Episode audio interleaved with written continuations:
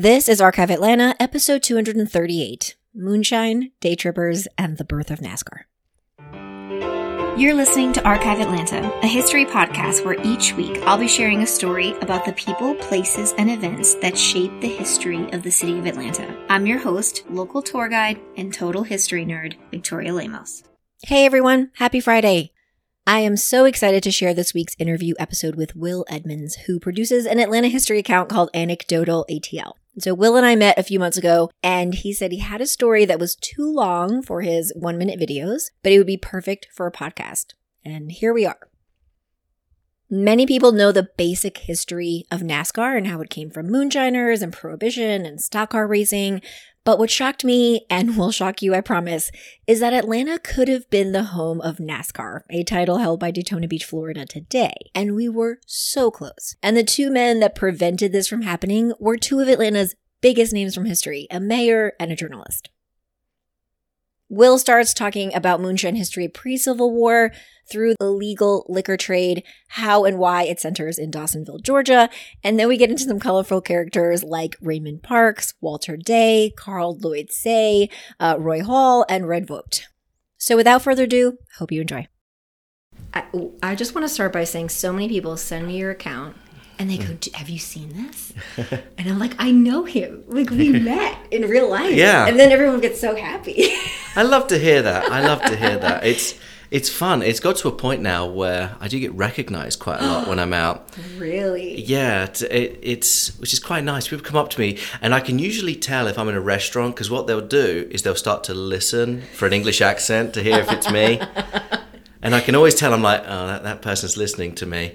And for the first time ever, it's hard to do this in a podcast and explain, but I was at a restaurant the other day and I saw someone flip their phone up like ver- like uh, vertically, and I'm like, oh, I think that person just took a picture of me. I'm like, they could have asked. It's, it's, so it's weird. It's like it's not being famous, but it's like being Yeah. just a little bit Atlanta in Atlanta. famous. Atlanta Listen, famous. I tell people all the time, like uh, Tom Cruise could walk by, I'd be like, whatever. But the first time I saw Terry Kearns out in real life, I mean, I almost fainted. Like, and he messaged me. I remember I was like, I made it. Terry Kearns messaged me on Instagram, like, that's it. I made it. You know.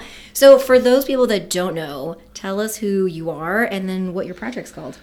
Uh, my name is Will Edmonds. I'm obviously you can hear my voice and hear that I'm English. I've been living in the US for 23 years now. I am a sports journalist at CNN.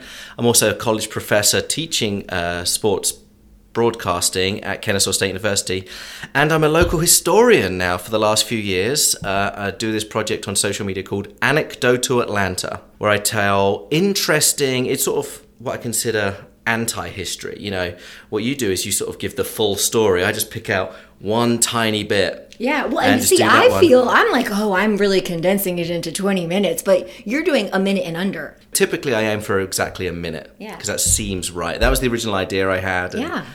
I always joke. I was I talked about you on the podcast I was just on the Atlanta Story podcast. You know, we all do different things, and there's something for everybody. You know, Mm-hmm. sure. some people will read the 700 page book. Some people only do 20 minutes listening to me. Some people will only watch a video. Some people do YouTube, and like I think there should be. 10 people doing all those things you know because the more people that know the history the better um, well that's that leads us to why we're here because when i met you and then I've been talking to you, whatever, mm-hmm. you're like, I have a story and it is really good for a podcast.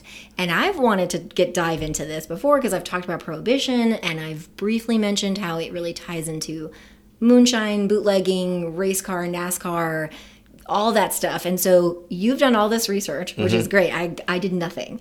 and you are here to tell me. Well, we tried to do a little bit of research a minute ago, and we're going to get into that as well because there's there's a bit of the story that's missing, which is could be we tried. We only had tried. a little bit of time, so we, we were on Ancestry for about 15 minutes before starting. but to, to TBD, we're gonna find that out later. Yeah, so it's interesting. So this, uh, it's interesting that a I'm English, but I am a sports journalist. So even though NASCAR, it seems like I'm the wrong voice to talk about NASCAR. It is slightly more in my world.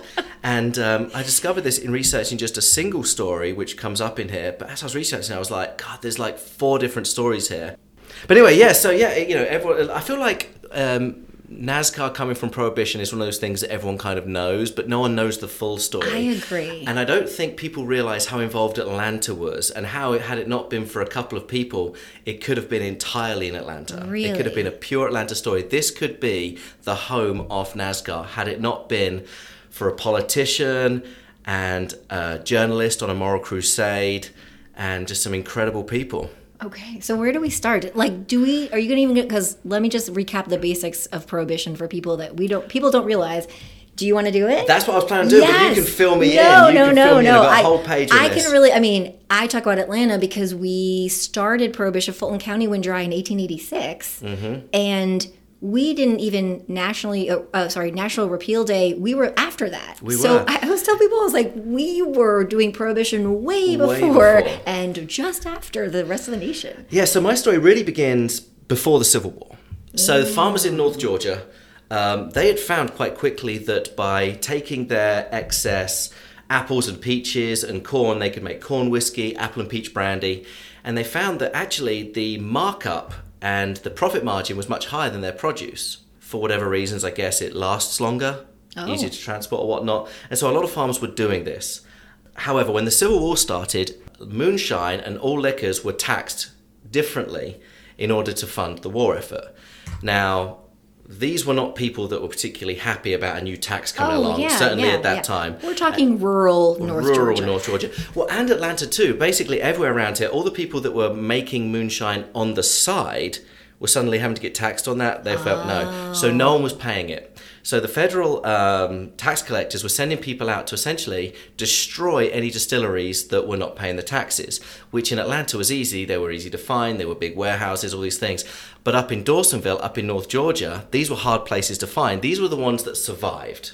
Interesting. So by the end of the Civil War, um, there were very, very few moonshine distilleries in Atlanta. So we think of it as a North Georgia thing for whatever reason. These things were everywhere until the tax collectors came in and destroyed the ones that were easy to find. That's why it became this sort of hidden in the valleys of North Georgia kind of situation. So obviously the war ends, the devas- you know the economy of the South is devastated, and these North Georgia um, moonshiners that becomes like an essential part of survival. You know that is the main income coming in, and they're putting um, they're transporting a lot of stuff around. It's very slow and whatnot, but you still have the federal uh, tax collectors coming in trying to make money. And at this point, there is an arms race going on.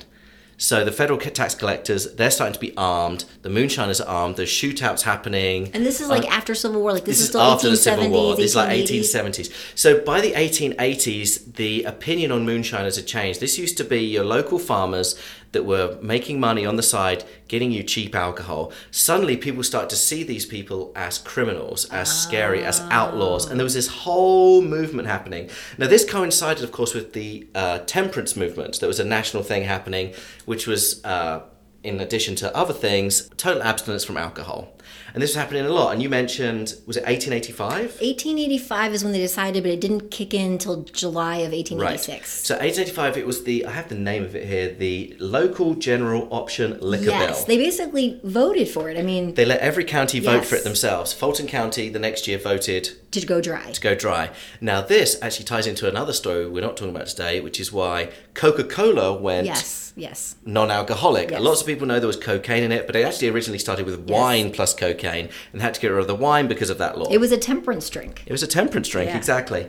Um, so, as you mentioned just then, you know, Georgia went statewide with prohibition in what, 1908, the note I have, which was Yeah. 12 years before it went nationally. And then when the country repealed it in 1933, Georgia kept it on the books for another five years. Which is crazy. So when you consider that moonshine was illegal because of they weren't paying the taxes and because of prohibition for 76 years in Georgia wow. that liquor was illegal. That gave these people a lot of time to sort of get good at selling. 76 years, that's generations. That is, yeah, that's like That's my- people that like lived an entire long, you know, life back then, a very long life, not knowing anything but selling illegal liquor and their parents and their children. So it's crazy. So 1908, the launch of the Model T. Oh, okay. Huge change in automobile. Five years later, the assembly line was created. That's where Henry Ford realized how to make cars cheap. Two years later, 1915, the Ford Atlanta assembly plant opened right near Ponce City Market right now, right on the belt line. It's the Ford factory lofts, right by the Murder Kroger. The, Mur- the building is still there. So by 1915, Atlanta was starting to get a lot of very cheap cars. And so what the drive delivery drivers called is trippers. Do you know that word? No, it was for like day tripping. Day tripping. Trippers is the name for moonshine delivery drivers. I didn't know that word until I, didn't started either. researching this. I feel like I've heard of, you know, moonshiners, rum runners, um, yeah, but trippers. trippers. I like that. Trippers. So the trippers. Um, Dawsonville was the epicenter of moonshining. In my research, is that what you And found as well? I've heard of it that way. Uh, my guess is for a few reasons. One, it was very well hidden uh, in terms of the tax collectors finding it, but also you had was it Highway Highway Nine, the Whiskey Trail, I guess it was Oh, called there. okay, okay. Um, was a road that went there, so it was it was accessible from Atlanta. It's only sixty miles, which even if you're on horses was doable in I don't know a day Yeah. or whatnot. But now that we had these cars, it was doable in just two hours. 1932. 1932, so we've kind of skipped on towards the end of Prohibition, and Ford releases the V8. V8 is important for a few reasons. One, it was the first car really built for speed. And secondly, and more importantly, it could be engineered. This was a car that you could take apart, rebuild, oh. parts were available. It was kind of a, a fun car to play with. So I just have a list here of a few things that were done to it. They replaced the carburetor with larger carburetors, larger pistons. They altered the crankshaft for speed. That made it faster. One of the problems is it's carrying gallons and gallons of liquid, right? So they had to have stiffer, stock, stiffer shock absorbers, overinflate the tires, and stronger wheels so it could handle the weight of the liquor. But they also had to add springs from the old Model T so that when police cars looked at it, it didn't look like it was dragging on the ground with, you know, like, I don't know how much a car full of liquid weighs. A lot, right? I feel like when you, you know, when you buy a ton of water from the grocery store and you realize how far you parked away is how you realize how heavy liquids are. You know, but I can't imagine a car full of liquor back then. So all this stuff was doable, and the moonshiners were very, very good at sort of going back and forth. And uh, there was this whole arms race with law enforcement. Now, the Highway 9, the Whiskey Trail, um, it was very, very dangerous and dark, and actually, a lot of people died, law enforcement and moonshiners. But despite the risks, moonshiners felt that it was worth it. So, at 1930, a tripper with their sort of, ed- you know, basically an uneducated worker could make 50 times more by being a tripper. They could make $1,000 a month as opposed to $20 a month. oh my god. So it's kind of worth it, right? Now, remember in the 1880s, I said that people started to see these people as outlaws. Well, that's because l- liquor was still legal, right? Like they could get liquor elsewhere. They didn't. They didn't feel like shootouts were necessary. Now we're in prohibition. The only place they can get liquor is from these guys, and they see these guys taking risks coming down to Atlanta to get them liquor, and they're starting to be seen as heroes. oh. So now we're going to start talking about some interesting characters in this whole situation. The first one we're going to talk about is Raymond Parks. Now, we briefly spoke about him before we got into this story. He's from Dawsonville. He was three generations removed from gold miners who had moved there to Yes, because the first gold rush was in Dahlonega. Exactly. Uh, he was born in 1914. He was the oldest of 16 children. Now, here's where it gets interesting. Parks was the oldest of 16 children. Correct. His father, Alfred, had 16 children, six of them with a woman named Layla, who we believe passed away uh, around 1924 when um, Raymond was young. Then, and this is where the research sort of fell short a bit today, and it gets really where we complicated. ran out of time. We ran It's out of time. it's also just really complicated. Alfred then married Layla's sister, Isla, and had 10 children. Now, we're not sure if it was six children and then 10 children Sequential, like or if he was sort of going back and forth and having children with both because we're seeing in the records online that don't quite match up and the mother's names aren't right. We'll get to the fact that back then, 100 years ago in Dawsonville, it seemed like everyone was related, oh god. which would make sense if you're having 16 kids and your auntie is also your stepmom. Oh and, my you know, god, the stereotype, it's so bad. I apologize. I'm sure it's not like that now. I'm sure it's very modern and spread progressive. out, very progressive in that respect. So this family were perpetually poor, despite the gold rush. You know, there were several generations gone from that. Uh, there was a lot of crime, a lot of al- alcoholism. But even at a very young age, people said that Raymond Ray was an ambitious guy. He always talked about moving to Atlanta and becoming a successful businessman. Now, when he was 14 years old, he was driving back from Atlanta where he picked up some liquor for his father, Alfred, um, and he got arrested He got arrested and sentenced to three months in the county lockup. Now, you think for a 14 year old, this will be the worst thing that ever happened to him. This is the best thing that ever happened to young Raymond Parks. There he met, he shared a cell with a guy called Walter Day, who had offered him a job in his moonshine distillery just outside Atlanta. He was like, great. So he left home. As soon as he got, actually, my understanding is Walter Day left the prison first, came and picked him up when it was time for him to go, and he never went home. He Oh, went so he straight never to went to Dawsonville. He stayed. That's one report Okay. I read. He probably did, but the, the way it made it out is like as soon as he was done with prison, he was done with Dawsonville, he went there. Okay. And he went to this distillery and he started working there. He also had an uncle in the city of Atlanta who ran an auto shop. And so Raymond was very, very hardworking. He was very dedicated, very smart guy. Apparently, he became a master moonshiner. Became he was the best around, and started his own side mine uh, moonshining um, operation. Um, and then he gets a job with his uncle as a auto car mechanic in the city. Okay. So his day to day was during the day he would fix cars up, make them faster, do all those things that people do with their cars. And in the evenings, he was running moonshine back and forth between the city and wherever he was making it. He was working around the clock. He also ran a lottery. Oh yeah, I did an episode about the lottery. The lottery here, Yeah, so that- oh, so you- yeah. Well, which is the, the un, you, you're talking about like the un, Uh, underground yes. lottery. Yeah, the numbers game. Yes, he was doing lots of things, but he also started legitimate stuff. You know, he had garages that he opened and restaurants. He was basically a businessman. He was he had legal businesses, but he loved his illegal. He was businesses. hustling. He was and hustling. he was hustling, and the illegal businesses were very profitable. So much so, and he was so busy that he decided he no longer had time to drive. He could no longer be a tripper. So when you have a thousand siblings.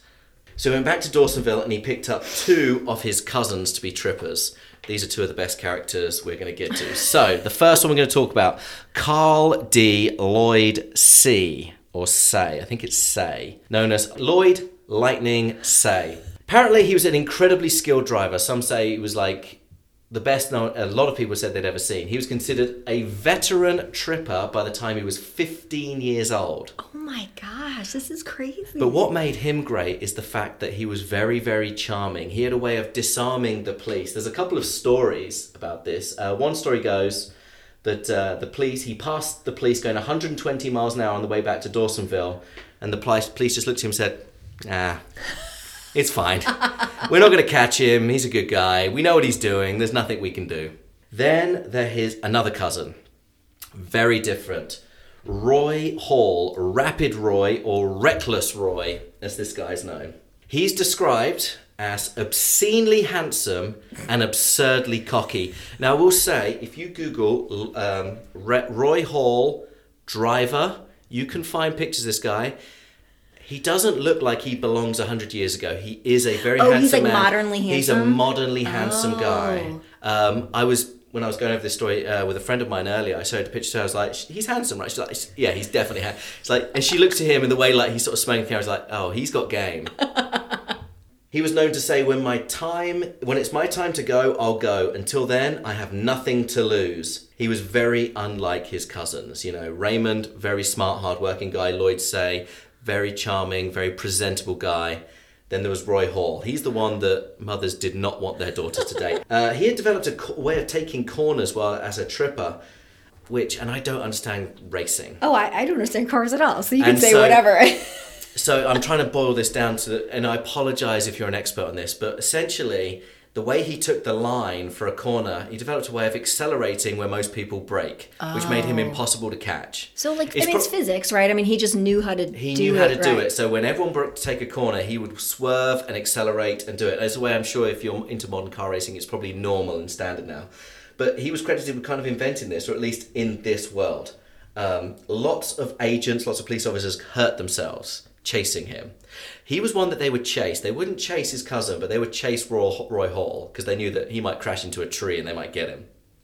So, Raymond Parks had the two best young, charismatic, fun, interesting, reckless drivers uh, working for him, but he needed a mechanic. And there was only really one mechanic in town. Louis Jerome Vogt, known as Red because of his red hair, he opened a garage on Spring Street. Now, I'm going to divert for a second here. When I was researching this story, and as I'm sure you've experienced this all the time, you kind of assume that buildings are gone. And I'm trying to work out where this garage was. There's a single picture of it outlined. You can see blurred uh, the name of a street there. I know it's on Spring Street, and I can see this other street, so I know it's on the intersection there. and I'm I'm trying to find old maps because now the way that that road is, it could only be one corner. It's a T junction. However, the picture was taken before the highway was there, which means I figured that there was probably a crossroads there, and it could be one of two corners. And I'm looking through maps, looking through maps, and I can't find one for. It would have been 1940 where the picture was taken before the highway was there. And I find a map from 1940 Atlanta and nothing makes sense. Now, I'm sure when you look at old maps, you're looking at the the triangle, Yep, right? You do yep. everything from the triangle yes. out. Yes. And my, I- was losing my mind looking at this thing. I couldn't find anything on the map. I'm like, this isn't Atlanta, but the triangle's there. I'm like, it's, I've looked at so many old maps, it doesn't make sense to me. And I finally figured out, and I'd not seen this, this map was Like it was Pointing. facing East was at the top. Oh. the west. It blew my mind. So once I've, that honestly, I wasted about three hours going through maps Oh, and just I staring this thing going this. like, Yes. what is going on? Yes. Found the intersection, figured, oh yes, it was a crossroads. That road was there. It could be one of two corners. And so I'm just like, oh man, I'm gonna. There's just no way of knowing which one it was. It never occurred to me to go down there. I go down there, and the building's still there. It's the law office of Law and Moran. So if you are by the Varsity, getting on 85 in sort of midtown downtown, there is a giant statue Holding- of Atlas holding the Yeah. That building is this garage owned by Red Vogt. And the building still, it looks like it, you know, the old garage doors are now windows, but it looks exactly the same. Anyway, this guy, he built uh, a reputation for developing the Ford V8. That was the car, you know, that you could make faster and whatnot, and everyone would take their V8s there to get them faster and whatnot. And Raymond Parks, he would take his cars there, and he was the sort of the favored customer because even though this guy had a very thriving business and was dealing with everyone, the moonshiners, the trippers, they had cash, cash in hand. You know what I mean? Like that was easy money. They weren't having to deal with you know any credit or anything like that. I don't know even how it worked back then, but they had a lot of money. Yeah. and Yeah, they also wanted their cars fit quickly. and they- yeah, and they wanted probably some cool stuff done to their cars. So I'm sure it was they also. were, they were fun to work with. Um, however, the police had also heard of Red Vogt.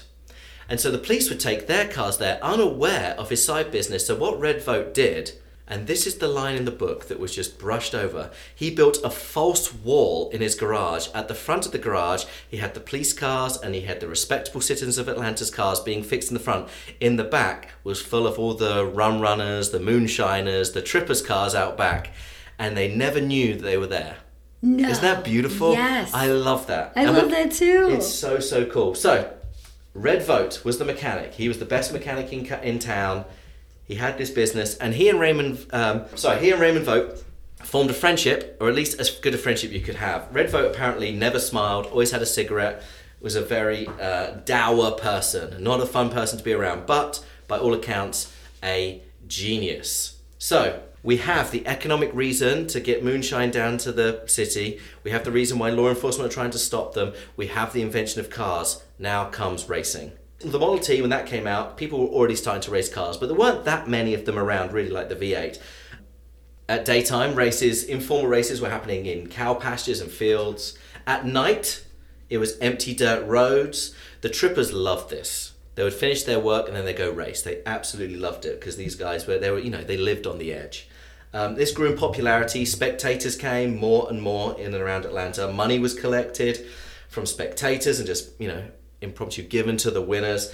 And then promoters came along, started charging for tickets. They'd bring in sponsors. Custom tracks were made. Events were marketed. Stock car racing was born. Now, I didn't know what stock car racing really was until I started working. Do you know the difference between stock car racing and professional racing? no idea. Or at least what it was. No so, Formula One, IndyCar, things like that, these are race cars built for racing. Stock car racing is cars that you and I can go buy, fix up with parts that we can have access to. This is these are the people's cars racing. Kind of makes sense, right? That's why NASCARs mm-hmm. look like our cars. Now I understand that those ones are built purposefully for racing, but in theory, stock car racing is just that. These are stock cars. These are normal cars. So when people went out to watch these races, they're cheering on people that raced their cars. you know, they could oh, relate to it. You know, also they would go out and they want to buy these cars. You know, that you know it was it's much more something that people connect can connect with. So 1936, the first pro stock car race happened. Now, this is in Daytona, and we'll get to Daytona later. Daytona are the bad guys in this story. Not really, but kind of, kind of.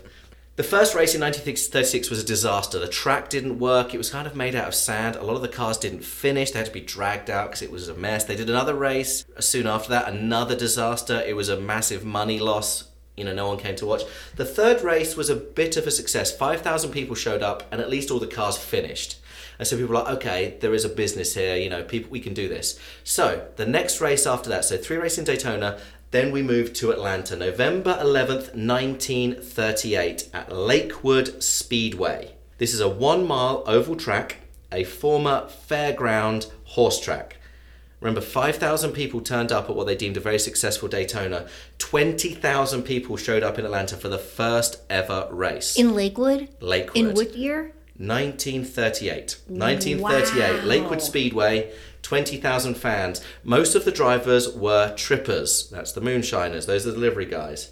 Lloyd Seay, now 18 years old. That's the guy, that was the charming guy that could win over the old 18. like. And I'm sure you find this when you research, like the little details in the story are beautiful. So he won the race, but here's what's beautiful about it. He had a broken arm and had to race with one arm. So he's not even changing gears with one arm and doing the other. He's doing it all with one arm and he got two flat tires during the race and still managed to win. Apparently he was just so much better than everyone else that he's sort of like maneuvering. Now one thing I couldn't find out is which arm was broken. My guess is it had to have been his left, Left, arm. yeah, yeah. Because he couldn't have been reaching over, but who knows? This guy was so skillful that he did it. So this 18 year old Lloyd Seay, he won the race with one arm. Soon after was the second race in Atlanta. This time his cousin Roy Hall, who was leading the race most of the way, just before the finish, crashed into a fence. However, still managed to finish in second place. At this point, because of the success of these races, a super team was formed. A super team was formed. Raymond Parks was buying cars. Red Vogt turned them into racing cars. Lloyd Seay and Roy Hall raced them. This four man team dominated the sport for three years. Everywhere they went, they won everything. They were the stars.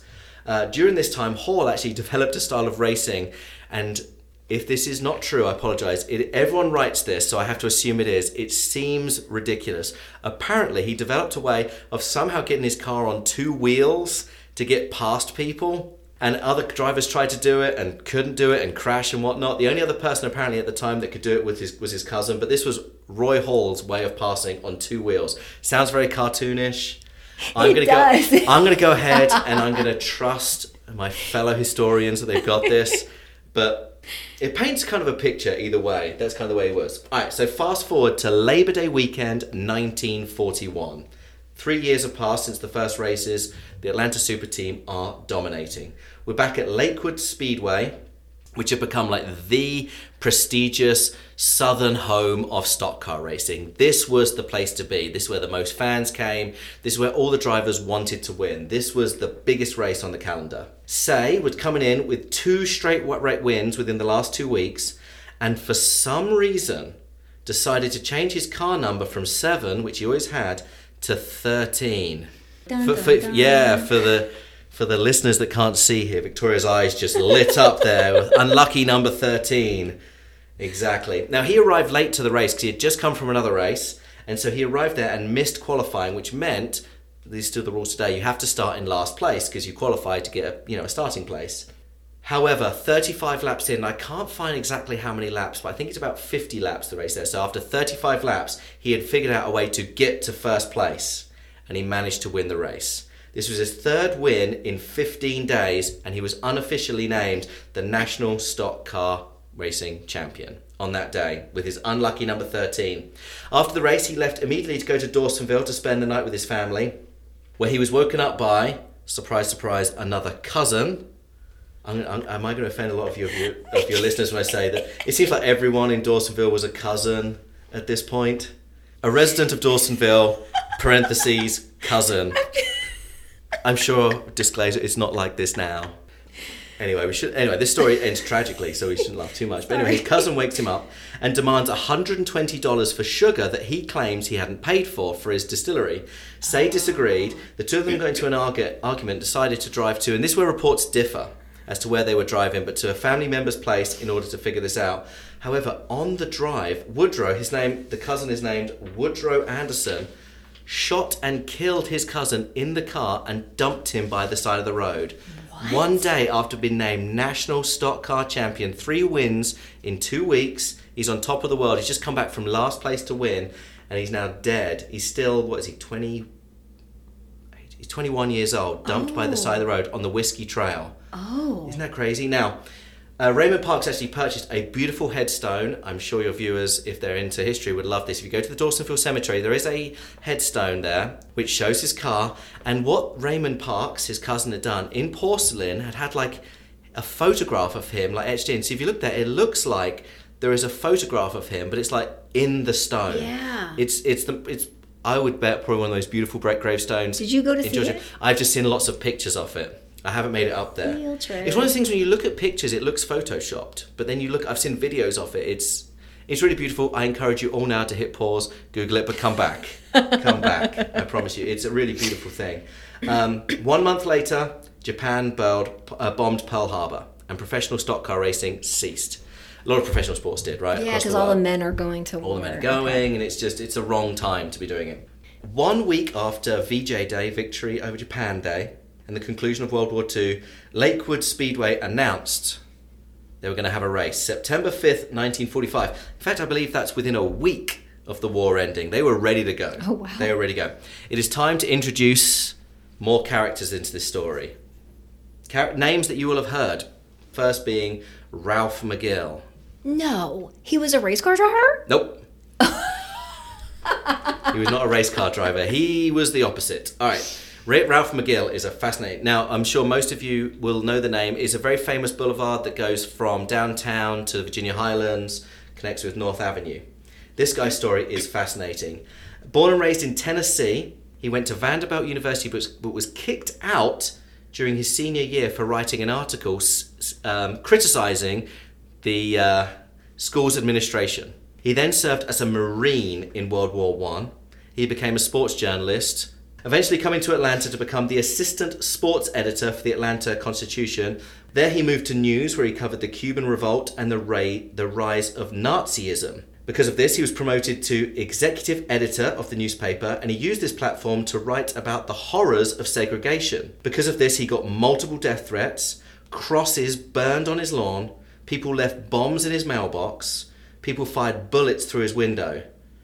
I bring that up to, to, to paint the picture that Ralph McGill was a tough, principled man who wouldn't back down and stood by what he believed in, and was ultimately on the right side of history. However, he's the villain of this story. Don't get too far ahead of yourself here. Then we've got William Hartsfield. We'll get to don't know who he is. Yeah, he's another villain of this story. Mayor of Atlanta from 1937 to 1962 is the longest serving mayor in Atlanta history. Uh, he coined the term Atlanta a city too busy to hate during the civil rights movement. So, this race was going ahead September 5th, 1945.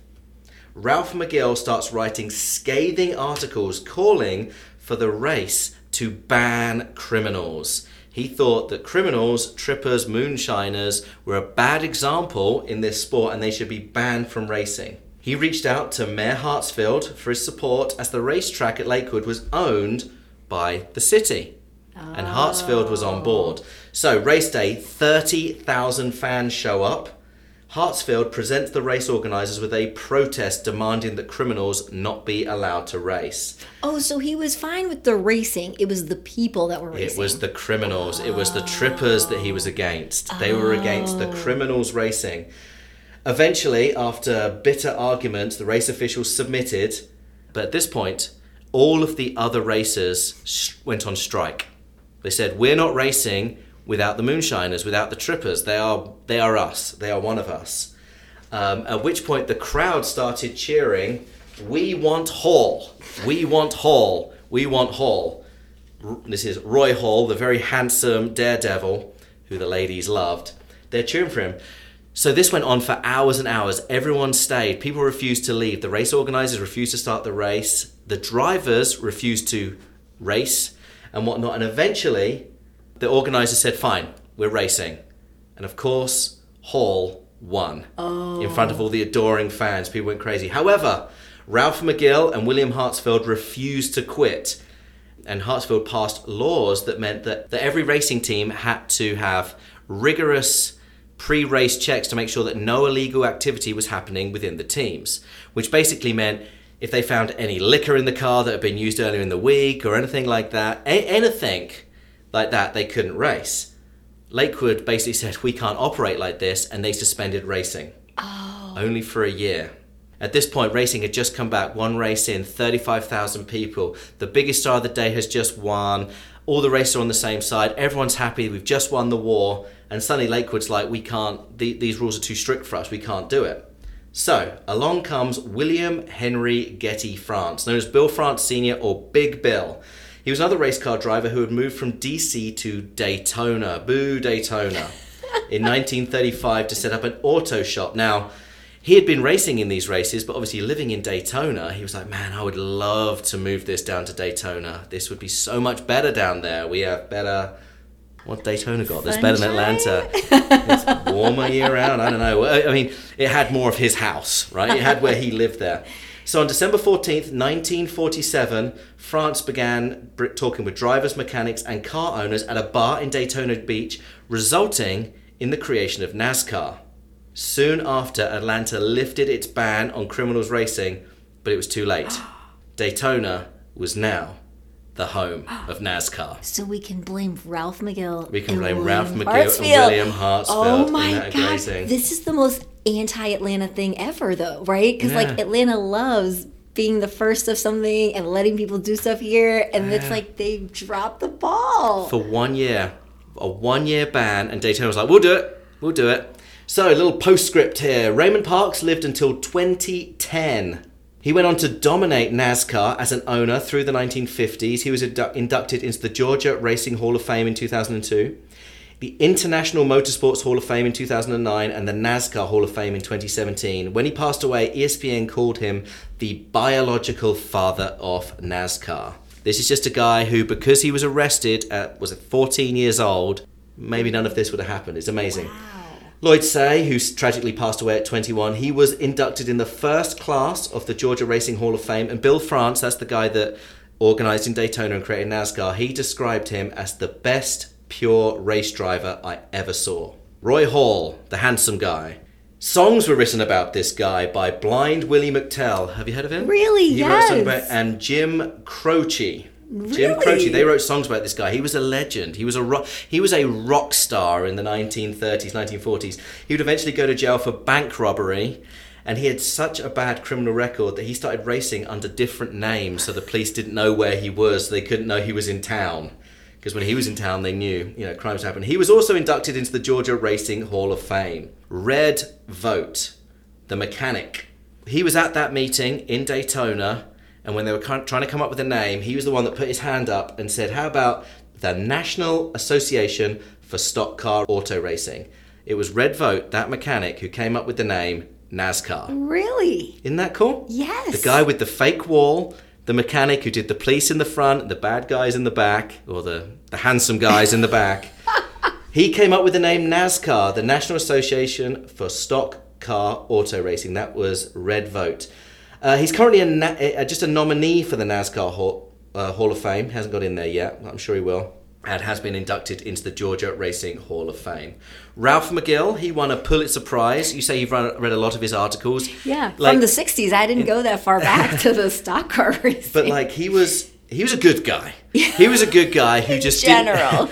like he, he like to, to to be pro stock car racing atlanta you kind of have to be pro criminal he was anti criminal william hartsfield most known for the airport. the airport, Hartsfield Jackson Airport, the biggest airport in the world.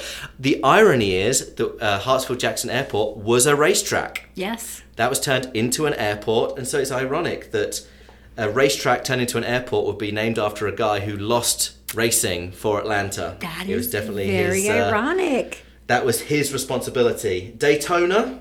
Daytona International Speedway brings in a billion dollars a year in annual revenue.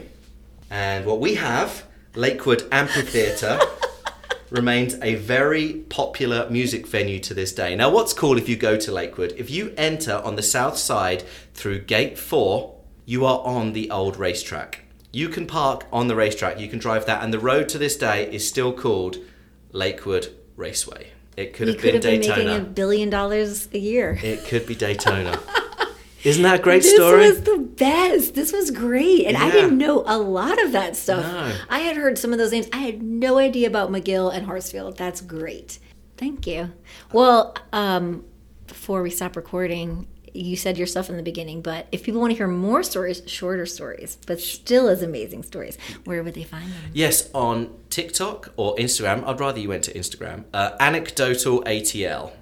I appreciate you coming to share this with us. Oh no, I've been really looking forward to this. This was great. Thank you. So there you have it the story of moonshine, day trippers, stock car racing, and the birth of NASCAR. Thank you everyone for listening. I have links to anecdotal ATL in the show notes in case you don't already follow. You must be doing that. Hope you have a great weekend, and I'll talk to you next week.